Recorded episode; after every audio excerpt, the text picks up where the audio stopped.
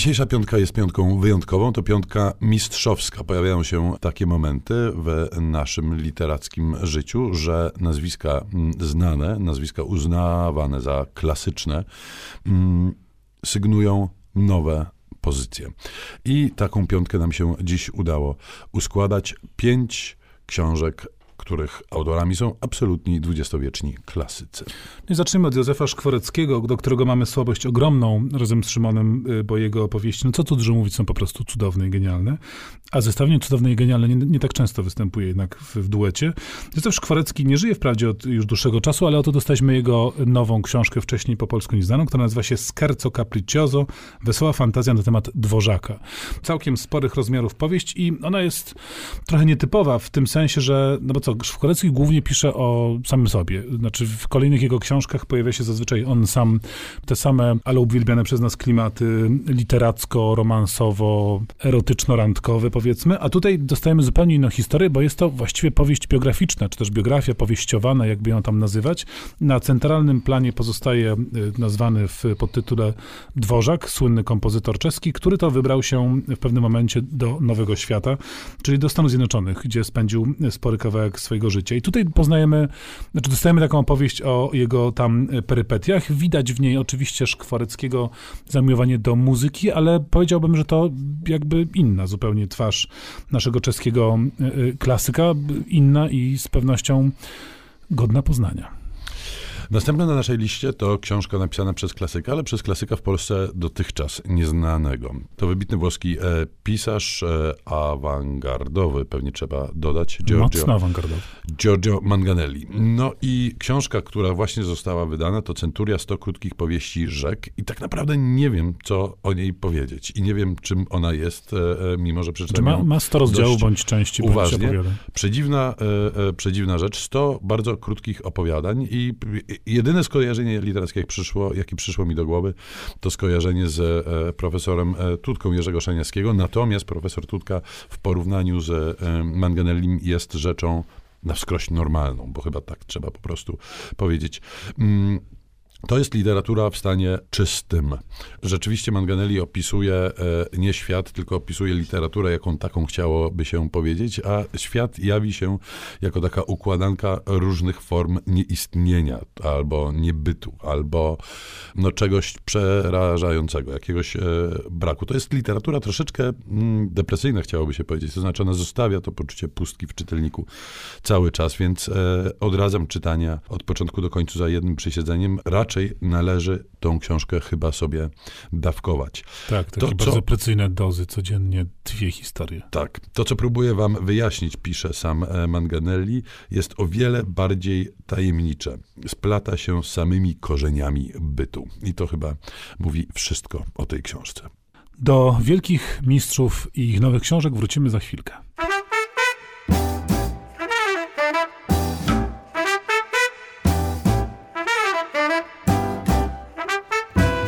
Z literatury.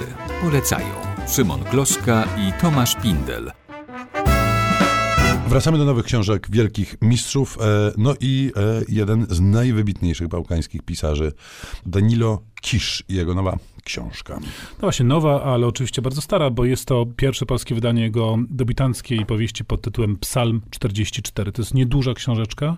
Nieduża, ale bardzo mocna, bo y, Kisz mierzy się z, w niej z tematem Holokaustu. Powiedzmy, że takim, w takim głównym centrum jest opowieść o ucieczce z obozu. Grupa postaci, którym towarzyszymy w tej no, dramatycznej wyprawie, ale z tym, co stanowi o szczególnej mocy książki, jest taka poważna refleksja nad tym, co do tego obozu doprowadziło. Czyli wprawdzie czytaliśmy książek o Holokauście, o zagładzie, o y, y, nazizmie i tym podobnych całkiem sporo. Ta jednak w taki krystaliczny, zwięzły, celny sposób próbuje pokazać, z jakich ludzkich postaw wykluwają się podobne demony. Czyta się ją oczywiście jako rzecz historyczną, jako ważną książkę, start literacki ważnego pisarza, ale jej aktualność pozostaje no, bezdyskusyjna. A teraz czas na e, poetów, na poetów anglosaskich, poetów brytyjskich, którzy w Polsce bardzo słabo dotychczas byli obecni i e, umiarkowanie znani. Czytelnicy literatury na świecie mogą te nazwiska e, rozpoznać. E, to panowie, którzy są uznani za poetów e, klasycznych, a jeden z nich bywa nazwanym najwybitniejszym poetą brytyjskim XX wieku w ogóle. Ta trójka to Charles Tomlinson, David Jones i Jeffrey Hill. I wydani oni zostali w jednej książce, która nazywa się Wygnani z raju, w tłumaczeniu i z obszernymi komentarzami Jacka Gutorowa, mm, wybitnego polskiego poety dla odmiany. Jacek Gutero wprowadzając e, trójkę tych poetów e, w polszczyznę e, i e, jakoś argumentując e, ich zestawienie wspólne, przyznaje, że niewiele oni mają z sobą wspólnego, że to są bardzo odmienne i różne od siebie poetyki. Natomiast e, znajduje jeden wspólny mianownik dla nich wszystkich, to znaczy ich odwołanie do tradycji anglosaskiego modernizmu i przekonanie o jakimś permanentnym kryzysie cywilizacji, kultury, sztuki itd., itd. I panowie świat dekonstruując, próbują jakoś później na zgliszczach go odtworzyć każdy na e, swój sposób. E, mm, jest tu parę wierszy, które idealnie pasuje do tego, co e, za oknem. Taki najbardziej zmysłowy z trójki Charles Tomlinson e, napisał wiersz, który znajduje się w tym wyborze Zimowe Spotkania, który zaczyna się od słów dom i pustka, wioska i dolina, nieustanne oscylacje, transakcje o stałej wartości teraz wchodzą w fazę zimowego horrendum. Mm, A kończy słowami Zmysły wyczuwają intensywność, przybierającą kształt spokoju w zimowej zawiei, ciepła na mrozie. Tak, to jest książka, mam wrażenie, do czytania e, od początku wielokrotnie, bo e, te wiersze jakoś zostają w głowie, ale zostają na tyle, że warto by sobie je e, przypominać. I tu myślę, że słowa głównego bohatera cyklu e, Jeffreya Hilla e, dla odmiany hymny marsjańskie mm, wypowiada słowa następujące. Nieźle, powiedział Ofa, zaśpiewaj to jeszcze raz. Więc e, śpiewajmy, czytajmy sobie to jeszcze raz. Rzeczywiście solidna dawka wyśmienitej poezji.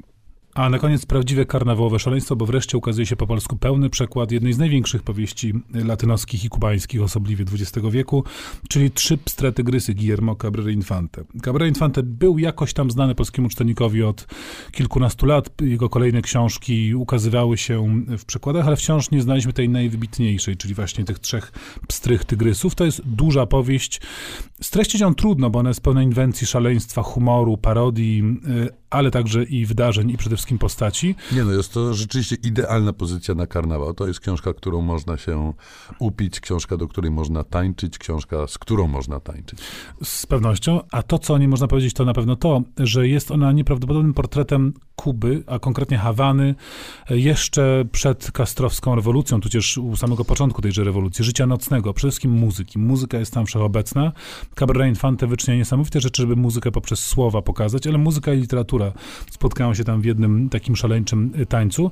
To jest książka, która y, jest z pewnością powieścią, ale powieścią, która no, przekracza typowe ramy powieściowatości i myślę, że nadaje się do lektury przez cały rok, choć rzeczywiście ten karnawałowy aspekt bardzo silnie w niej wybrzmiewa. No to idziemy w tanem. Klasyczny tany. Tomasz Pindel. I Szymon Kloska.